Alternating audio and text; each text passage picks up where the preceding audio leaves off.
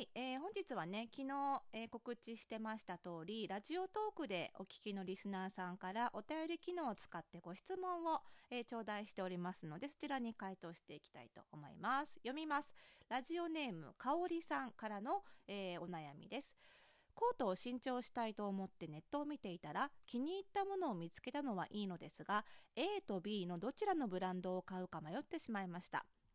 コートのデザイン色サイズ値段はほぼ同じです。どちらも人気ブランドです。違いは A のブランドのコートはフードが取り外し可能で OL さん向けのブランド。B のブランドのコートはフードが取り外せなく若干 A ライン気味のデザインでカジュアル系のブランドです。着用画像を見比べてもパッと見同じに見えます。どちらも綺麗めカジュアルに着用できそうです。何を決め手に買えばいいのか教えてください。ということで今日はこのお悩みに回答していきます。それではスタートです。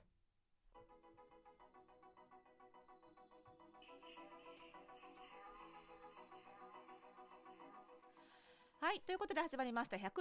回目の配信でございます。おしゃれに呪いを解くラジオでございます。この番組ではあなたに巻きつくファッションへの思い込みイコールおしゃれに呪いをバッサバサと解いていきます。服装心理学をベースにおしゃれをもっと楽しみ、自分を変えるコツをお届けしています。お相手はパーソナルスタイリストで日本服装心理学協会代表理事の久野里沙でございます。今日もよろしくお願いいたします。いやー、いよいよね、12月に発売の新刊が著者考慮と言いまして、えー、と私のこう原稿の直しというかねあのもう本が、えー、と出来上がって同じ感じで PDF で上がってきましてそれにこういろいろ修正を入れるというのが作業が何回かあるんですけどもそれが最終終了しましてですねやっとこれで私の手を離れると。あとはもう印刷屋さんにお願いします。書店に配送してくださいと。そういう流れになっていくということでねやっと終わったって感じですね。いやこれねいい本になったんですよ。とにかく。あのねあのおしゃれにこれまで興味がなくってこれからいよいよやっていきたいしっかりでもそのためには失敗しないように学びたいっていう人にももうすでになんかなんだ顔の診断とかカラー診断とか受けて似合う服は知ってるんだけどなんかもう一声とかあんまりあのピンとこないなみたいな人にも本当にね参考になる本ができたなって思うんです。あの文章もちろんなんですけど写真もイラストもねすごいたっぷりでだから本当大変だったの作るの。本当に私より編集さんの方が本当大変だったと思うけど。なのでねそれぐらいすごいいろんな人のカメラマンさんもすごい素晴らしいあの巨匠にお願いできたしね。なので本当にいろんな人のね手がかかったあの内容のね濃いすごい濃いよ内容。あのさすごい偏見で申し訳ないけど最近本ってさ文字数減ってる気がしませんか？昔から本好きな皆さん。だけどね私の本はね文字数多いよ結構。内容は本当に濃い。一生使えるってねお墨付きできます。はい楽しみに。なんかねアマゾンでも私の名前で検索するとなんかね 予約できるっぽいんだよね。でもタイトルがちょっとね最終決まったタイトルと違うような気がするのでなんか大々的に告知できないですけど多分近々あのー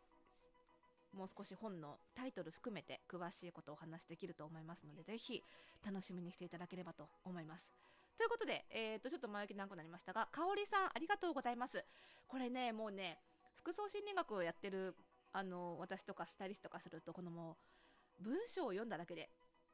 あの服装心理診断でいうと合理性が超高い人だなってすごいわかる文章なんですよ。服装心理診断でその服選びの時にね何を重要視するかっていうのがすごい分かりやすくなるのでまだ受けたことない方はね番組概要欄に無料であのざっくりとした傾向だけあの診断できるねあのサイト作ってますのでそちらの URL 貼ってる貼っておきますのでねぜひ皆さんも受けてみてから聞いてほしいんですけどあの合理性高い、まあ、とにかくそのなんて言うんだろうなこの合理性が高い人ってこうコートを何かを買う時にスペックで決めるんですよ。なのですごく細かくスペック書いてあるでしょ？そのデザイン色サイズは同じでで人気ブランドかどうかとかね。ででその上で違いはこことここでさあどう、えーどうするかっていうその細かく A と B のスペックを事細かに比較して多分頭の中では点数計算もしてると思うんだ。でどっちの点数が高いかってことなんだけど。でねこのスペックあのそう比較するときにただそのスペック条件ね条件っていうのは自分が思い浮かべられる条件でしか比較できないじゃないですか。でね香織さんが1個抜けてる条件がある。これ入れるともしかしたらその条件で差がつくかもしれないのでまずそれをお伝えすると素材どうですか。これねインターネットで見ると素材の風合いって意外とわかんないんですよ。なのでもし可能であればねあの店頭で着用しに行くとかあの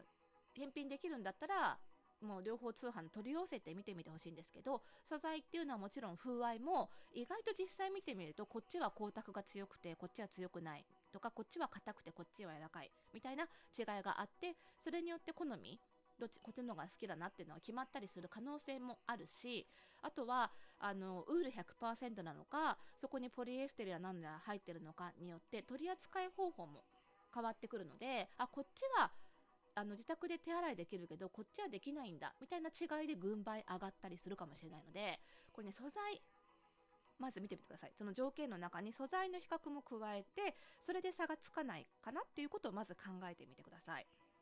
でよくねこういうお悩みをスタイリストにするときにあの着てみて感覚で好きな方やっぱり着てみないと分かんないから着てみてその感覚で好きな方を選んだ方がいいですよっていう方いらっしゃるんですけどこういう人にね感覚で選べば無理ですね。着てみたところで多分スペックで考えてしまうので決まらないと思います。なので試着はその素材を比べる意味で試着した方がいいとは言いましたけど着てみた感覚で決めろとは言わないです。多分それ無理だと思うのであのそれは特にあのそれで決められないからって言って悩む必要ないというかそういう性格なので、まあ、それはそれでしょうがないというかねだと思うんですよ。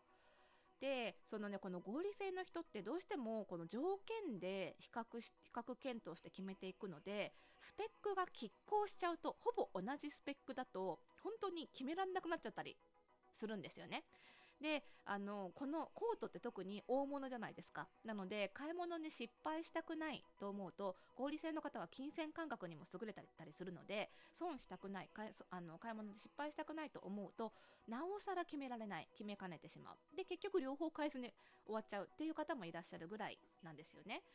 でだったらなんかもう本当にスペックが拮抗してるんだったら正直どっち買っても一緒ってことなんですよそれは。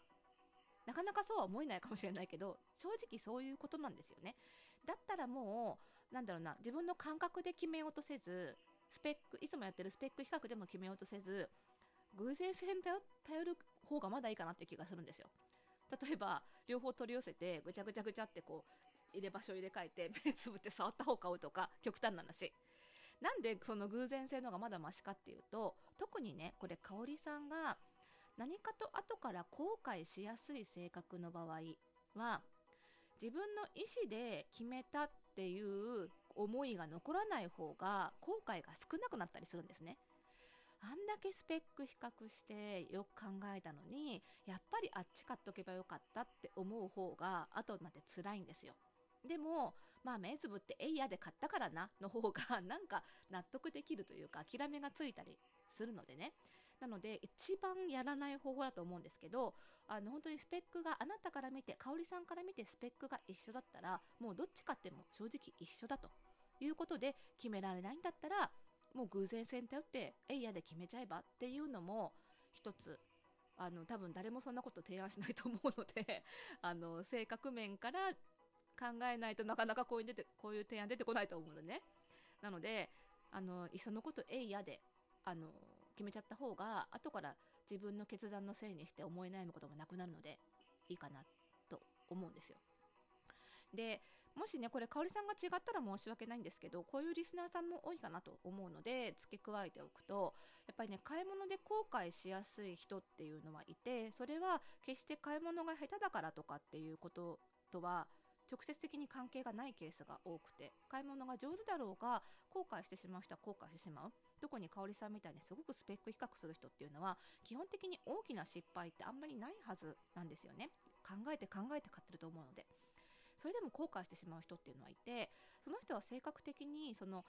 今の現状とか選んだ物事の欠点とかマイナス点を見つけやすい性格そこに目がついてしまう気がついてしまう性格なんですよね。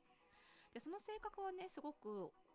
大きい話をすると人類にはすごい必要な性格で現状のマイナス点に気づいてくれる人がいるからこそ世界が改善されてより良い世界になっていくわけじゃないですか。だからそのご本人的には辛いんですよ。常にあそこがダメだここがダメだあそこ直した方がいいここもっとこうした方がいいって気がついちゃうのは辛いことなんだけどでもそういう性格って人類には必要だからなのでいるんですよね。ってことはよ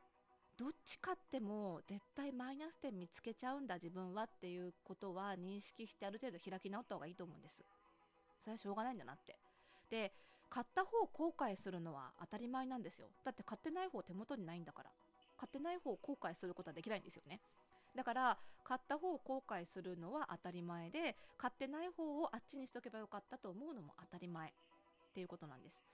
なのでそのあんまり後悔を恐れすぎない方がいいというかな。本当に後々ね気づかなかったあこのスペック比較してなかったっていうところであっち買っとけばよかったって。本当に理由があって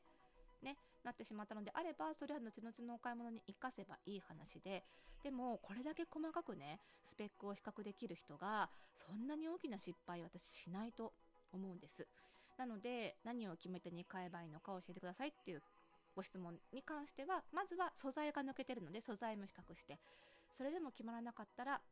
目をつぶって触った方ぐらいのもう縁がある方を買うぐらいでいいんじゃないでしょうか